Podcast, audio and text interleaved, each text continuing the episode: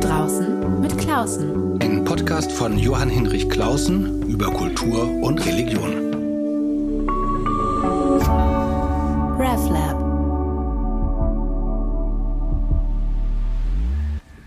Willkommen bei meinem Podcast und einer neuen Folge.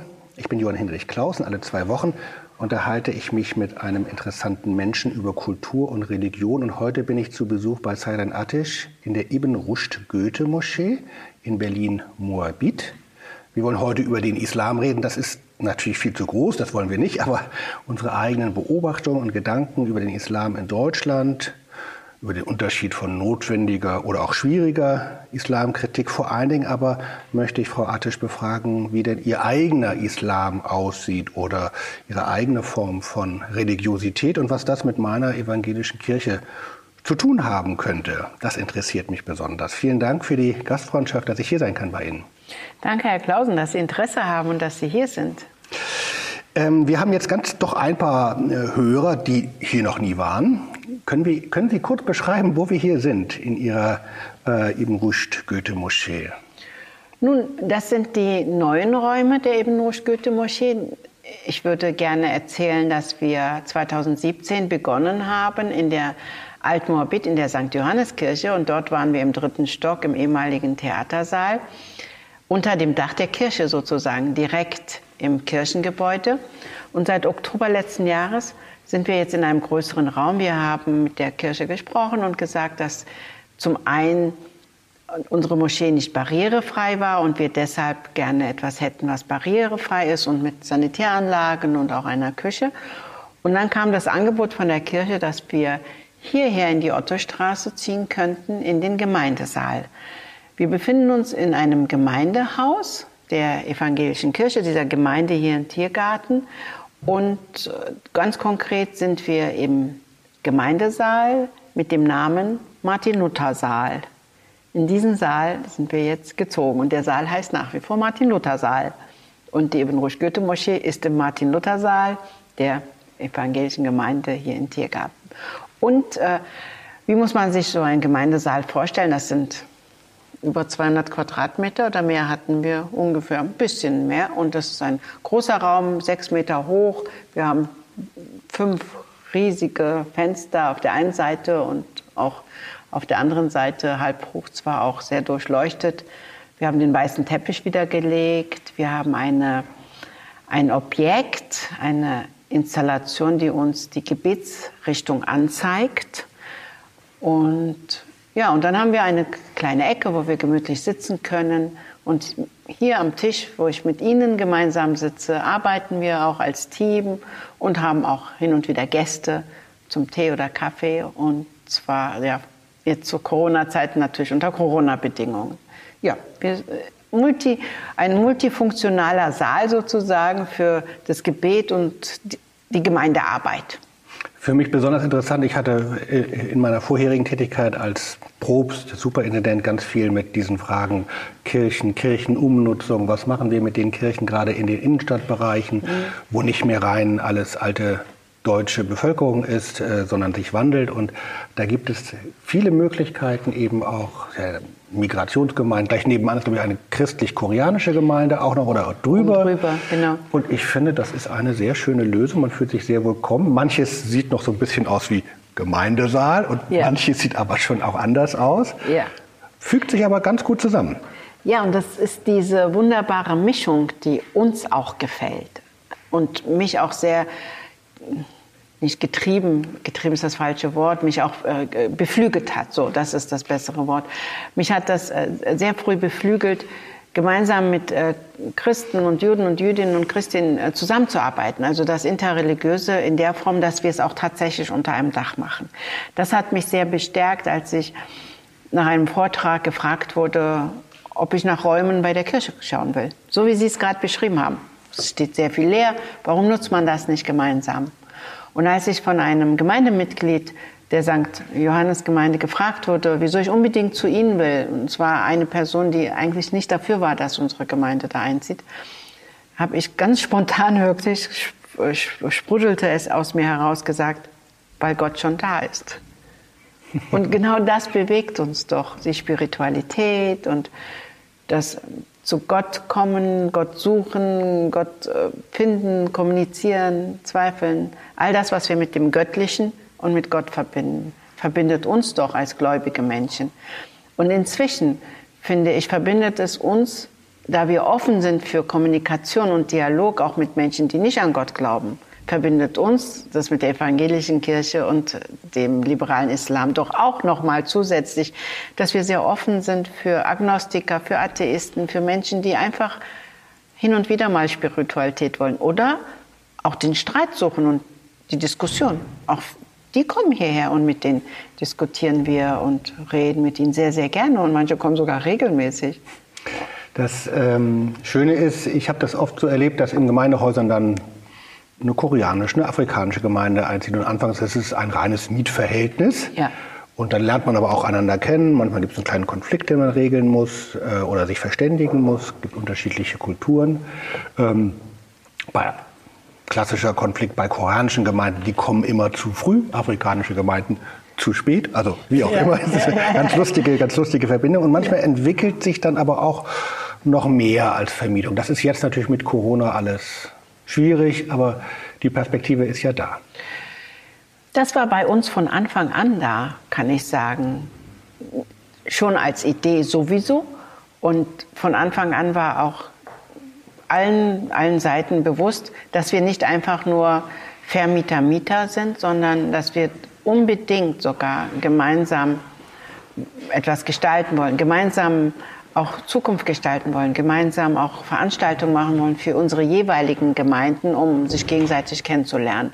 Und eins meiner Highlights in den letzten fast vier Jahren, die Moschee existiert jetzt fast vier Jahre, eins der Highlights war, als ich mit unserer Pfarrerin Rebecca Weinmann, die den Gottesdienst organisiert und geleitet und geführt hat für die Reformation im vorletzten Jahr den Reformationsgottesdienst mit, der, mit einer Lektorin, als sie mich fragte, ob ich die Predigt zum Reformationstag sprechen will. Und wir sind zu, drei, zu dritt drei Frauen in die Kirche eingezogen. Wir sind, haben diesen Gottesdienst äh, gemeinsam gestaltet. Äh, Rebecca hat das alles gemacht und die Lektorin. Und ich durfte dann auf die Kanzel und durfte die Predigt sprechen. Und das war eins meiner Highlights. Das war eins der schönsten Momente der gemeinsamen Arbeit. Wir haben Friedensandachten zusammen gemacht.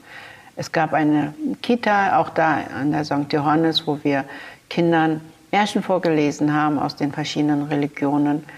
Das war von Anfang an, wie gesagt, da als Idee. Und wenn man dann so nah beieinander ist, dann wächst man noch mehr in solche gemeinsamen Aufgaben und solche gemeinsamen Aktivitäten. Und das suchen wir ganz aktiv. Und äh, bald, also jetzt am Wochenende, werden wir hoffentlich für den Verein Maneo e.V., das ist ein ein äh, Schwulenverein. Explizit werden wir für die Aktion, die Maneo immer wieder macht, ich bin übrigens im Beirat von Maneo, und, und äh, Maneo macht jedes Jahr eine Kiss-Kiss-Aktion, so Werbung für Liebe, Werbung für den Kuss sozusagen, dass man sich umarmt und dass man äh, gut zueinander ist. Dieses Jahr fällt einiges aus. Also normalerweise wurde eine Torte spendiert mit Regenbogenfarben, welcher Form auch immer, von Konditoren und an verschiedenen Stellen wurde dann eine Torte angeschnitten. Und dieses Mal ist es halt so, dass man Blumen, pflück, äh, Blumen sehen möchte und äh, ein Beet anlegen.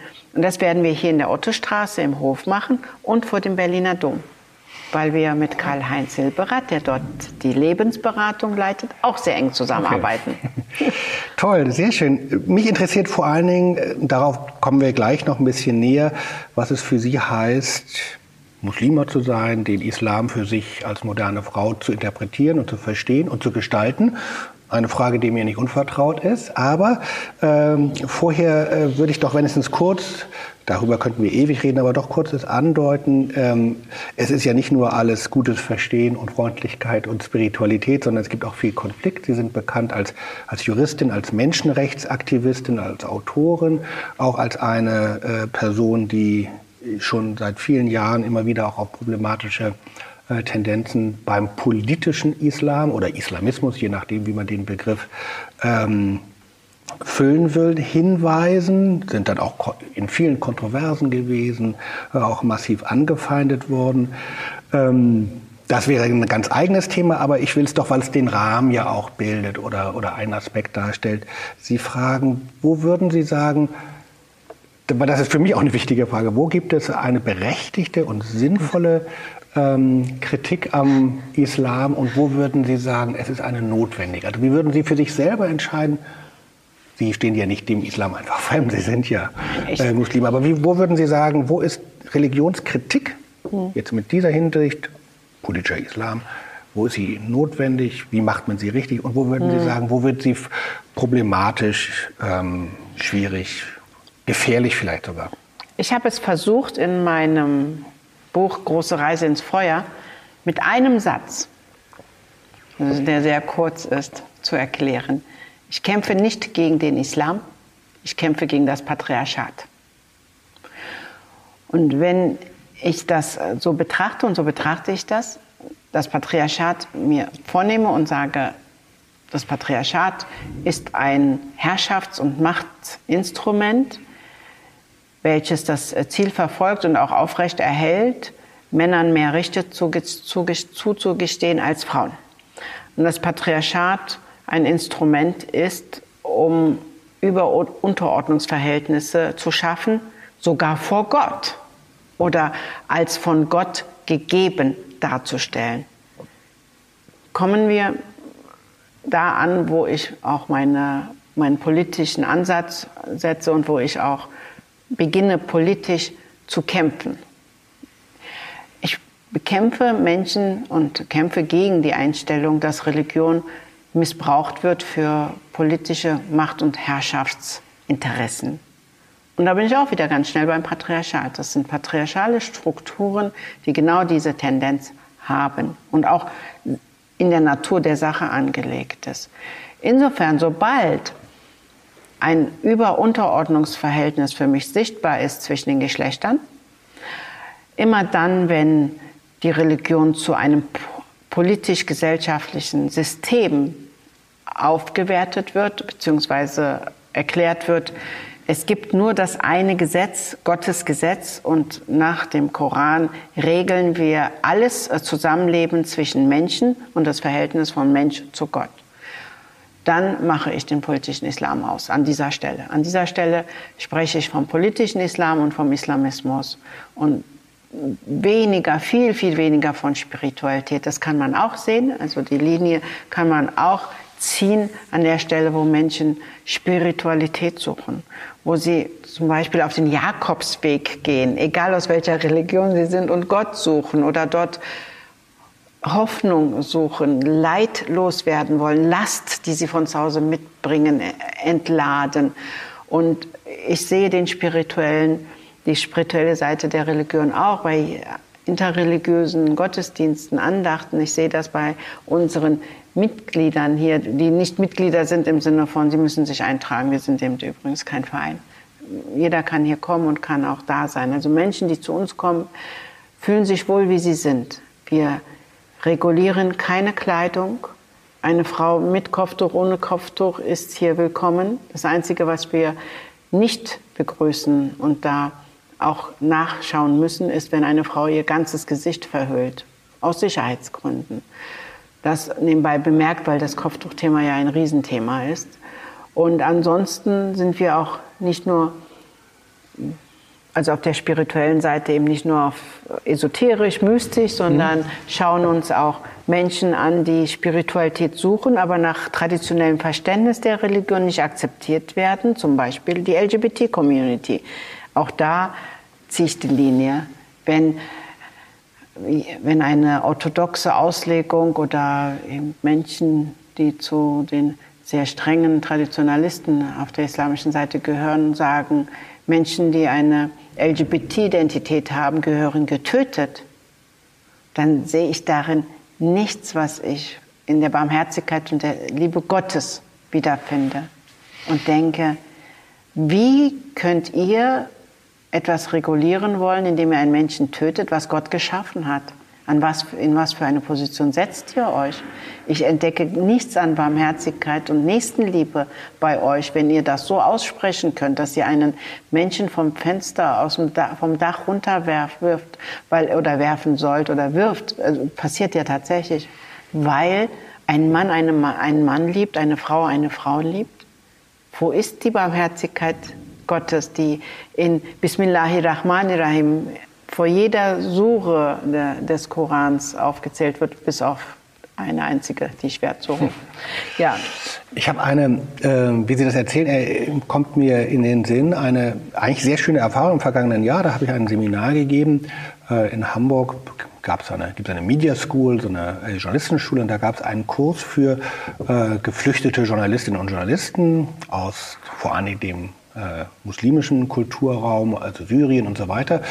Und die haben dort das Programm, aber ich habe eine Einheit bei denen gemacht und die waren erstmal einigermaßen verstört oder auch befremdet, dass ich da als Theologe, Kirchenvertreter komme. Und das erste bei denen war eine ganz massive Abwehr gegen Religion, die mich erstmal erschreckt hatte, weil ich äh, bei ihnen ein Bild von Religion gesehen habe, von dem ich sage, das hat doch mit mir nichts zu tun.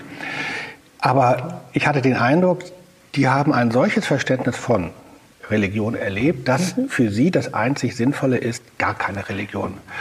Nun genau. ist es bei Ihnen ja aber anders. Sie haben ja nicht sozusagen gesagt, Patriarchat ist so intensiv, so stark, wesensmäßig mit dem Islam verbunden. Mhm. Entweder bin ich, beuge ich mich dem patriarchalen Islam oder ich steige aus, sondern sie sagen, nee, da gibt es zwischen religiös, patriarchal und rein modern säkular. Gibt es noch was Drittes? Ja, absolut. War das für Sie ein langer Weg? Mussten Sie das für sich selber rechtfertigen oder war das für Sie gar nicht so schwierig? Im Grunde genommen war das für mich gar nicht so schwierig, weil ich als Kind schon eine sehr blühende Fantasie hatte. Ich liebte Märchen, ich liebte Geschichten, ich liebte Legenden und hörte gerne zu und bin in meiner Fantasie auch viel gereist. Und ich glaube, diese Fähigkeit habe ich mir irgendwie erhalten, auch als Teenager, weil ich auch da Liebe an den Nächsten wie dich selbst als Satz auf meinen Spiegel geschrieben hatte. Und zwar inspiriert von meiner Grundschullehrerin, ähm, Grundschulreligionslehrerin. Sie sind so. hier im Wedding äh, um ich bin Ecke im Wedding, groß geworden, ne? Genau, im Wedding in der Utrechter Straße bin ich zur Schule gegangen, in die Rübezahl Grundschule. Und ich hatte Religionsunterricht, evangelischen Religionsunterricht. Und zu dem bin ich sehr gerne gegangen, bis meine Eltern die Geschichten, die ich über Jesus erzählte, nicht so gut fanden und meinten, ich soll da nicht hingehen. Aber dann bin ich heimlich hingegangen und habe immer eine, eine Note 1 bekommen. Ich habe sehr gerne mitgemacht und war von da an auch tatsächlich so geprägt, dass Gott uns liebt und wir Menschen lieben. Und, nur, und wenn wir in der nächsten Liebe bleiben oder die nächsten Liebe entdecken, ganz viel Liebe auf dieser Welt ist. Also in dieser Einfachheit hat man mir das in der Grundschule so vermittelt. Ich war ein muslimisches Kind in diesem Unterricht und diese Lehrerin hat nicht ein einziges Mal irgendwie Ansätze davon gezeigt, mich zu überzeugen, dass das Christentum besser sei als meine Religion, der Islam. Also war überhaupt gar kein Thema. Ich bin dahin und war ganz friedlich Teil dieser, dieser Gemeinde dort, also dieser Klasse. Und äh, was will ich damit sagen? Ich bin sehr früh der Überzeugung gewesen, dass wir eine sehr direkte und enge Verbindung zu Gott haben können. Das haben meine Eltern mich gelehrt. Und deshalb war das gar nicht so schwer am Ende, alles, was ich als patriarchal in der Religion ausgemacht habe, auch tatsächlich so zu erkennen. Ich habe immer festgestellt und sehr schnell festgestellt und gespürt, das, was da gerade geregelt wird, ist Mann gemacht ist nicht mal Mensch gemacht, weil die Frauen ausgeschlossen werden, sondern es ist Mann gemacht. Es sind Männer, die entscheiden darüber, dass in diese Moschee Frauen nur in den Nebenraum dürfen. Sie bauen das Gebäude, sie bauen ein sehr schönes, äh, einen schönen Platz für die Männer und die Frauen kriegen einen schlechten Platz in einem Nebenraum oder die Frauen müssen dahinter beten. All das habe ich als Kind und Teenager schon beobachtet, es sind die Männer, die das bestimmen. Sie sind die Bestimmer. Und wann ist Ihnen das als schwierig aufgefallen? Man wächst ja als Kind da ja. so rein, dann ist das so. Ja. Und wann, dann gibt es wahrscheinlich irgendwie so ein Erlebnis, wo man sagt, das ist ja aber, muss gar nicht. Ja. Ich will mich dieser männlichen Macht und diesem Diktat der Diktatur des Patriarchats nicht unterwerfen, war meine Entscheidung und deshalb bin ich mit 17, drei Monate vor meinem 18. Lebensjahr von zu Hause abgehauen. Das war genau das Resultat. Mein Kampf gegen das Patriarchat. Deshalb der Satz, ich kämpfe nicht gegen den Islam, ich kämpfe gegen das Patriarchat. Männer sollen nicht darüber bestimmen, wie Frauen leben, wen sie heiraten und mit wem sie Freundschaften schließen und ob sie die Tür aufmachen und durch die Tür laufen können, ins Café gehen mit Freundinnen. Ich lebte in einem sehr patriarchalen System. Mein kurdischer Vater, äh, Großvater war ein Patriarchat äh, vor dem Herrn und mein türkischer Großvater. Beide waren Patriarchen vor dem Herrn. Der eine mit mehreren Frauen verheiratet, ein Onkel mit vier Frauen verheiratet. Also ich habe das Patriarchat sehr nah, sehr hautnah miterlebt und deshalb habe ich das früh ausgemacht und habe meiner Ansicht nach genau deshalb auch den Weg gewählt, zu sagen, ich bin Feministin, also weil ich gucke mir an, wo sind Interessen, Gefühle, Wünsche, Bedürfnisse von Frauen vernachlässigt, diskriminiert, unterdrückt. Und auch in meiner Religion finde ich das.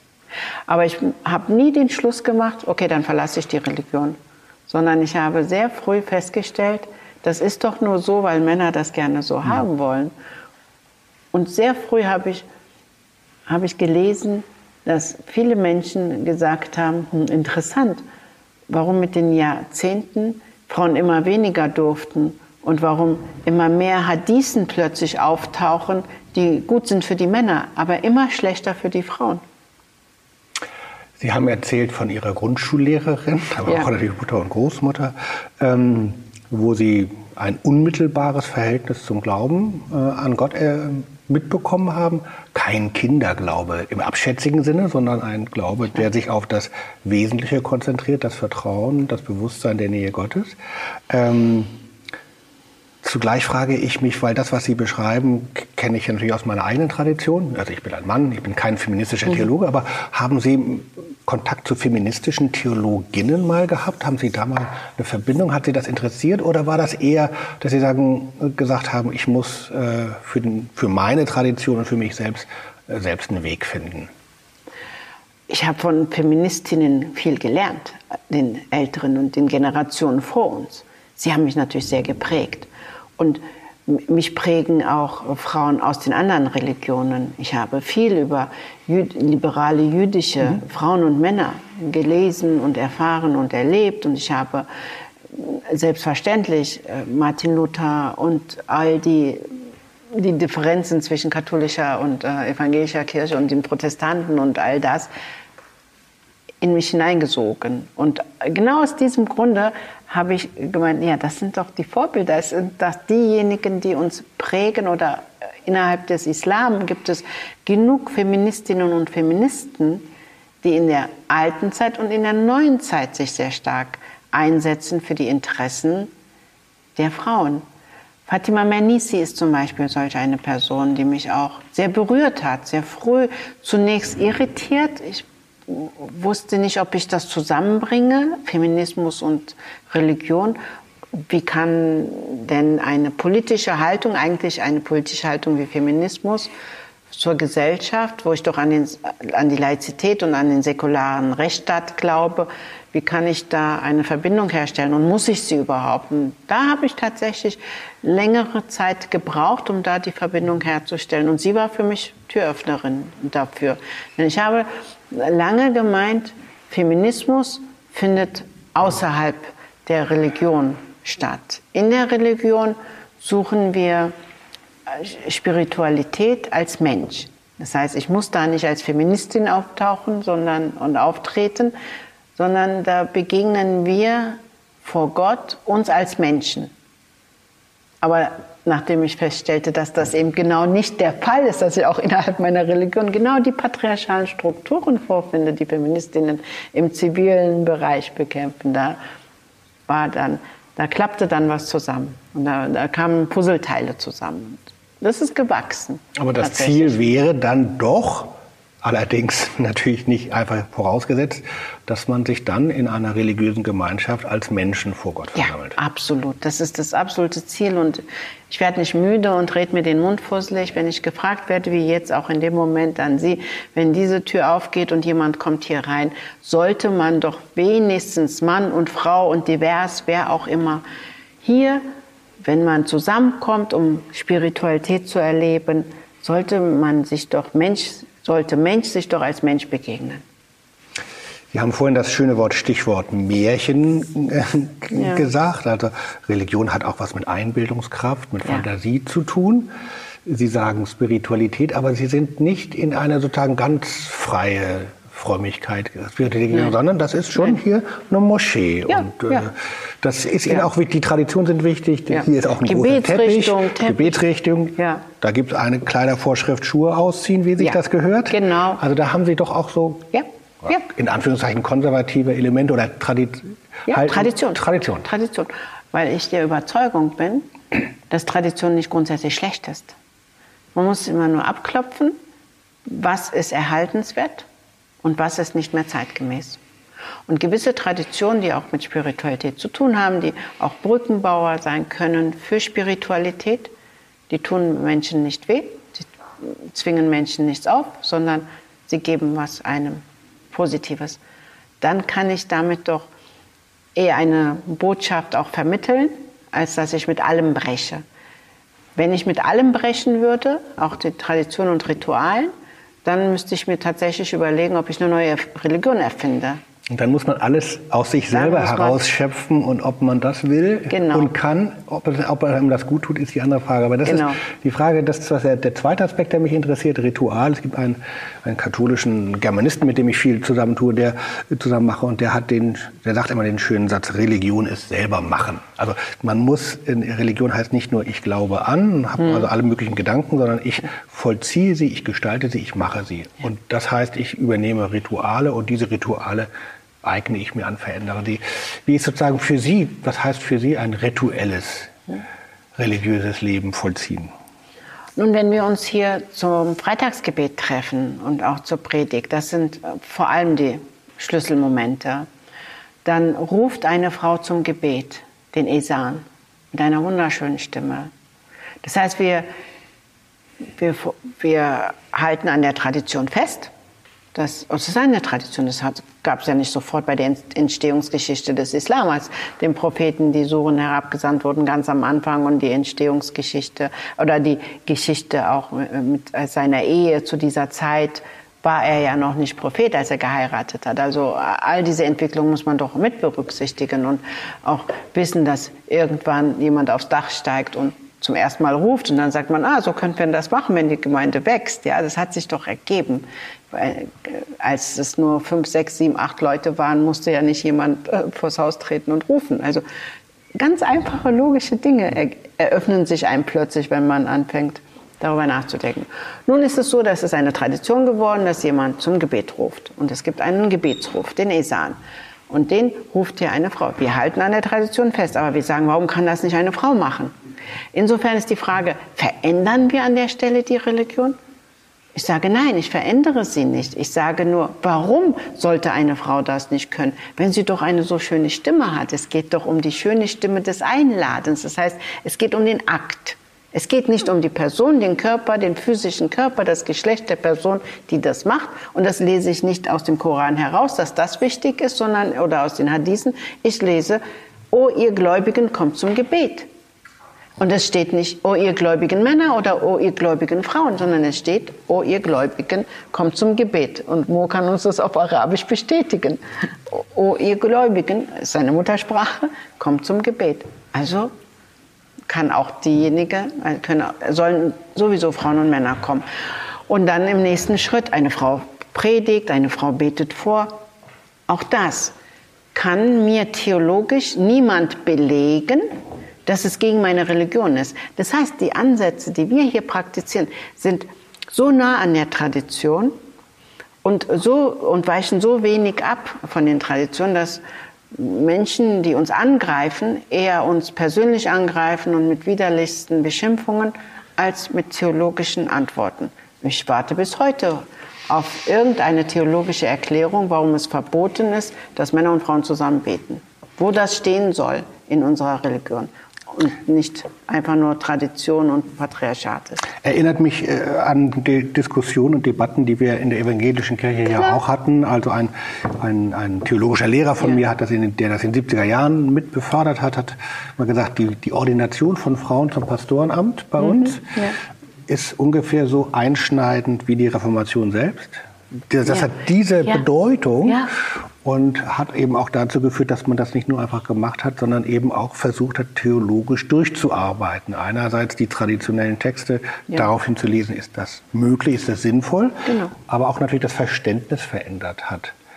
Das heißt, Sie haben, also ich habe Sie auf Rituale angesprochen, Sie haben aber gleich dann gesprochen über theologische Texte, theologische Texte auslegen und deuten. Ja, ja. Man muss es auch jetzt nicht nur einfach rechtfertigen, sondern man muss es auch durchdenken im Gespräch, zum Beispiel mit dem Koran. Mhm. Ab, absolut. Und wir haben nach jeder Predigt, jeden Freitag, haben wir das Ritual, dass wir in einer Runde zusammensitzen und über die Predigt sprechen und jeder kann offen Fragen stellen und Zweifel aus, aussprechen und auch kritisch sein. Und wir sind nicht als Gemeinde verpflichtet, in allem d'accord zu sein und allem und alles gleich zu verstehen.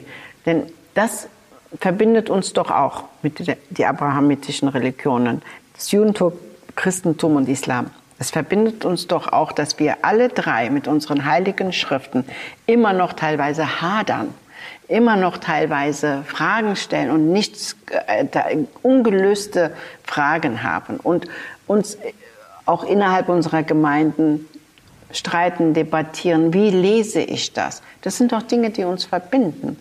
Und so machen wir das hier auch. Wir sind da offen für das Gespräch und dann gibt es eben welche, die sagen, wieso, das steht doch klipp und klar da. Und das ist äh, eindeutig und nicht anders zu verstehen. Nun bin ich von Beruf auch Juristin und sage, so einfach ist das nicht. So wie wir auch für Gesetze Kommentare haben und ähm, Rechtsprechung, herrschende Meinung, Mindermeinung eine große Rolle spielt in der Interpretation, ist es dort auch. Ja, und dann kommen wir nochmal vielleicht äh, das, was Sie mit Ritualen meinen, das uns zur Spiritualität auch bringt. Also es ist das Ritual des Gebets, was mir sehr wichtig ist. Und da ist die Frage, bete ich fünfmal am Tag oder faste ich und, äh, und äh, was noch, äh, verhülle ich meine Haare? Sind das alles Rituale? Ja, nein, also darin sehe ich nicht das Ritual, Gott zu finden. Also beim Gebet schon, dass ich da eine direkte Verbindung suche, aber zum Beispiel Kleiderordnungen, Essensvorschriften etc. Das empfinde ich jetzt nicht als spirituelle äh, Rituale. Das sind für mich Vorschriften, die irgendwann entstanden sind aus verschiedensten Gründen. Hygiene, mhm. ähm, Jahreszeiten, äh, die Gegend, in der man lebt. Ja, aber das Gebet ist natürlich was Wichtiges. Und dann kann man natürlich, aber das ist dann ein zweiter Schritt, wenn man sagt, ich möchte eine Zeit des Fastens haben, ich möchte ja. mich zurückziehen, ich möchte mich klären, ja. dann kann man auch fasten oder bestimmte. Genau. Aber das hat dann, das und ist dann eine andere, ein anderer Entscheidungsweg. Absolut. Und dann den Sinn und Zweck aber auch verstehen, warum ich das tue. Was gerade beim Fasten mir aufstößt, ist, dass äh, kleine Kinder und auch äh, Erwachsene, Teenager, viele Erwachsene ja auch, fasten und nicht wissen, warum sie eigentlich fasten und für wen sie fasten und was, was der tiefere Sinn und Zweck des Fastens eigentlich sei und sein sollte. Warum werden denn nun Kinder ausgeschlossen, Kranke, Schwangere? Es gibt ja einen Grund, dass explizit gesagt wird, sie sind ausgeschlossen. Weil einfach deshalb, weil es eine Regelung gibt, dass wenn man nicht fasten kann, soll man von dem, was man hat, nämlich Geld, spenden an arme Leute. Das heißt, es ist eine Gabe, die wir für Gott tun. Das Fasten. Ich faste für Gott. Ich zeige, dass ich mich zügeln kann im Essen und Trinken. Und wenn ich das gerade nicht schaffe, dann will ich aber doch was tun, und zwar aktiv sein. Religion ist immer tun. Und dann entscheide ich mich, armen Menschen Essen zu geben. Das ist so geregelt. Wenn aber ein kleines Kind und Teenager diese Entscheidungen treffen soll, dann hat es keine Chance, aus dem eigenen Vermögen Arme zu speisen, anstatt zu fasten. Hm. Also muss es da einen Unterschied geben. Ja, fürs Fasten. So logisch wird genau. es dann. Und ich gehe ganz, wie Sie merken, an der einen oder anderen Stelle sehr, sehr scharf logisch an die Sache ran. Und deshalb heißt diese Moschee ja auch Ibn Rushd. Goethe-Moschee, denn Ibn Rushd war auch jemand, der mit einem scharfen Verstand und mit einer Logik an das Thema herangegangen ist und auch philosophisch natürlich, und zwar als großer Verehrer von Aristoteles äh, in der Logik auch äh, über die Logik versucht hat, auch Beweis zu erheben und Beweiserhebungsmethoden sich genau angeguckt hat, um sich die Frage zu stellen, wenn ich bete, wenn ich mich mit Philosophie beschäftige und mit Wissen beschäftige und Vernunft und Verstand hervorhebe, ist das vereinbar mit meiner Religion? Darf ich das überhaupt? Und kommt zu dem Schluss, dass es nicht nur erlaubt ist, sondern aus der Heiligen Schrift wir immer wieder aufgefordert werden, unseren Verstand und Vernunft zu nutzen. Demzufolge sind wir sogar verpflichtet. Es ist eine religiöse Pflicht, vernünftig zu sein und seinen Verstand zu nutzen. Und es ist eine religiöse Pflicht, logisch zu denken und selbst zu denken. Das Selbstdenken, individualistisch sein, ist sehr wichtig in unserer Religion. Individualistisch sein in dem Sinne, dass wir als Individuen Gott gegenübertreten, dass unsere Beziehung zu Gott auch individuell ist. Und demzufolge äh, aber eben genau, das äh, führt dann in eine Gemeinschaft hinein, aber in der Gemeinschaft geht man nicht unter, genau. sondern man bleibt man selbst und denkt ja. für sich selbst. Sie haben natürlich noch mal einen besonders guten und eigenen Berufshintergrund. Als Juristin sind Sie eben gewöhnt, Exegese zu betreiben. So heißt das Wort wie bei uns, Bibelexegese, so machen Sie das auch. Und ja. Texte müssen eben ausgelegt werden. Ja. Und das ist aber etwas, was man für sich selber tut, aber natürlich auch immer im Gespräch mit anderen. Ja. Und diese Exegese findet tatsächlich auch jeden Freitag hier statt. Wir sind historisch kritisch, gehen historisch kritisch auch mit, mit den Suren um nicht im Sinne von, wir lehnen sie ab, sondern wir wollen sie verstehen. Und wir wollen den tieferen Sinn verstehen. Und auch da habe ich das Privileg, Juristin zu sein. Ich suche als Juristin immer nach dem Sinn und Zweck eines Gesetzes, beziehungsweise für jede Norm haben wir einen Sinn und Zweck. Wir müssen die Norm erfassen, um zu begreifen, wohin sie auch führen soll. Und so gehen wir halt auch an unsere Religion heran. Ja? Blindes Rezitieren und auch rezitieren, ohne die Sprache zu können. Das hat mich schon als Kind nicht angesprochen, das habe ich abgelehnt, das geht mir heute so. Ich habe Probleme, Arabisch zu rezitieren, weil ich es nicht verstehe. Und kürzlich hatten wir tatsächlich eine Situation, wo jemand hier etwas rezitiert hat und Mo sagte, so wie du das ausgesprochen hast, ist das ein anderes Wort. Und das ist genau das passiert, wovor ich so eine große Angst habe ich mache das nicht. Dann, dann lieber, ich versuche aber Arabisch zu lernen, das ist sehr schwer, dann lieber auf, in deutscher Sprache oder in türkischer Sprache, wo ich dann weiß, was ich sage. Ich sollte doch wissen, was ich sage. Zwei Assoziationen, die mich gleich an meine eigene Tradition erinnern. Einerseits das Übersetzen, also dass, ja. dass der heilige Text übersetzt werden muss. Und das Übersetzen ist eben auch ein Hinüberbringen ja. über einen Fluss, übersetzen, ein ja. großes ja. Meer. Und das Zweite, was ich äh, mich auch erinnere, ist sozusagen Luthers Kampf oder die, der Kampf der, der Reformatoren neben der Ottostraße, wo wir sind, ist gleich die Zwingli-Straße. Also, ja, ja. also die Reformierten sind hier auch ganz ja. präsent. Also die, äh, die Kritik an Fastengesetzen, die äh, einfach nur rigide vorgelebt werden, aber, gar, aber der Freiheit widersprechen. Ich habe aber noch mal ähm, sozusagen zum Schluss ähm, noch mal so eine ja, Kontrollfrage klingt falsch. Also ich kann vieles von dem, was Sie sagen, gut nachvollziehen. Ähm, Assoziationen gehen mir äh, im Kopf herum. Ich sehe mich selber ja auch so als ein liberaler christlicher Theologe. Auf der anderen Seite gibt es ja nicht nur von äh, Fundamentalisten oder Ultrakonservativen, sondern auch von anderen Menschen die Rückfrage, na, ihr sollt jetzt auch nicht triumphalistisch modernistisch sein und, ja. euch, vor, und euch selber rühmen, dass ihr, ah, an der Spitze, sein, um dass ihr an der Spitze des Fortschritts steht, ja. sondern mit, mit dem Fortschreiten, wenn man das als Fortschreiten beschreibt, gibt es natürlich auch Verluste. Verluste an ja. Gewissheit, an Ordnung, an Sicherheit, an Verbindlichkeit.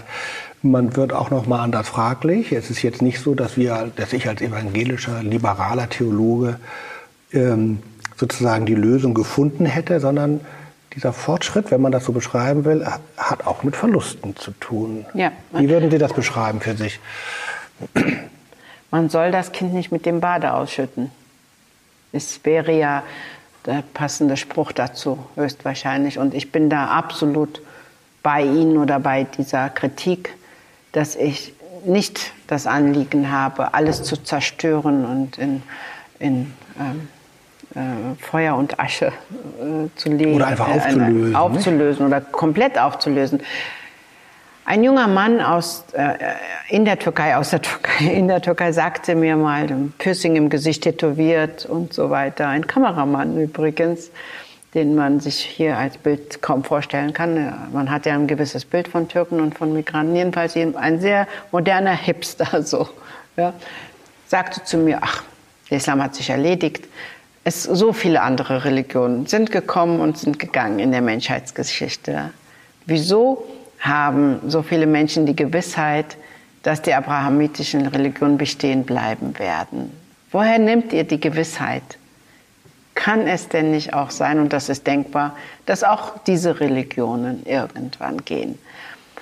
Und das hat mich natürlich zum äh, Nachdenken gebracht. Solche Dinge bringen mich zum Nachdenken. Und ich habe dann gedacht für mich so, ja, irgendwie hat er recht, es kann tatsächlich passieren. Aber solange ich lebe, kann ich sehen, dass gewisse Traditionen und gewisse Rituale in meiner Religion uns auch gut tun. Und an denen halte ich fest. Und den Modernisierungsprozess, den will ich innerhalb der meiner Religion, der Gemeinde, so weit, nur so weit auch gehen, soweit es uns gut tut.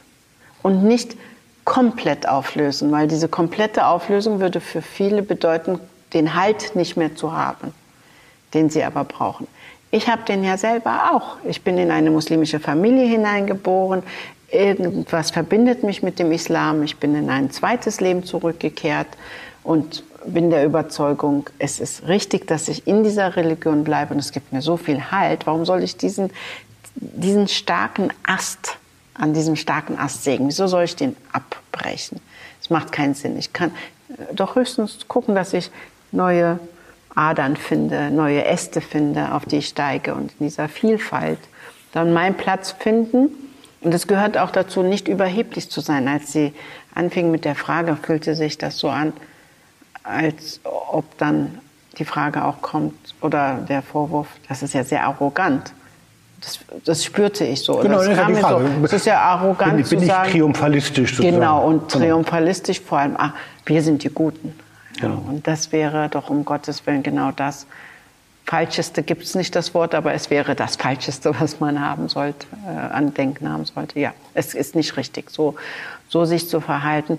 Und deshalb laden wir auch sehr gerne konservative Menschen ein und Menschen, die im, den Koran nicht historisch kritisch lesen und auslegen und reichen in die Hand. Nur wird uns die Hand nicht genommen oder uns wird nicht die Hand gereicht. Also ich denke, in der Pluralität äh, sind wir am sichersten, was, was unser Bestreben nach Frieden und Nächstenliebe anbelangt.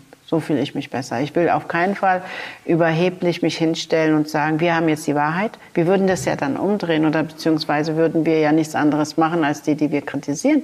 Wenn wir behaupten, das ist die absolute Wahrheit, so wie ich es lese, und diese absolute Wahrheit, die habt ihr jetzt auch zu praktizieren. Dann hätten wir nicht nur nichts gewonnen, sondern ich hätte mich ganz arrogant und überheblich hingestellt und das Gleiche gemacht, was ich anderen vorwerfe. Vielen Dank. Ich würde gerne zum Schluss kommen dieses Gesprächs. Wir könnten noch lange reden. Ja.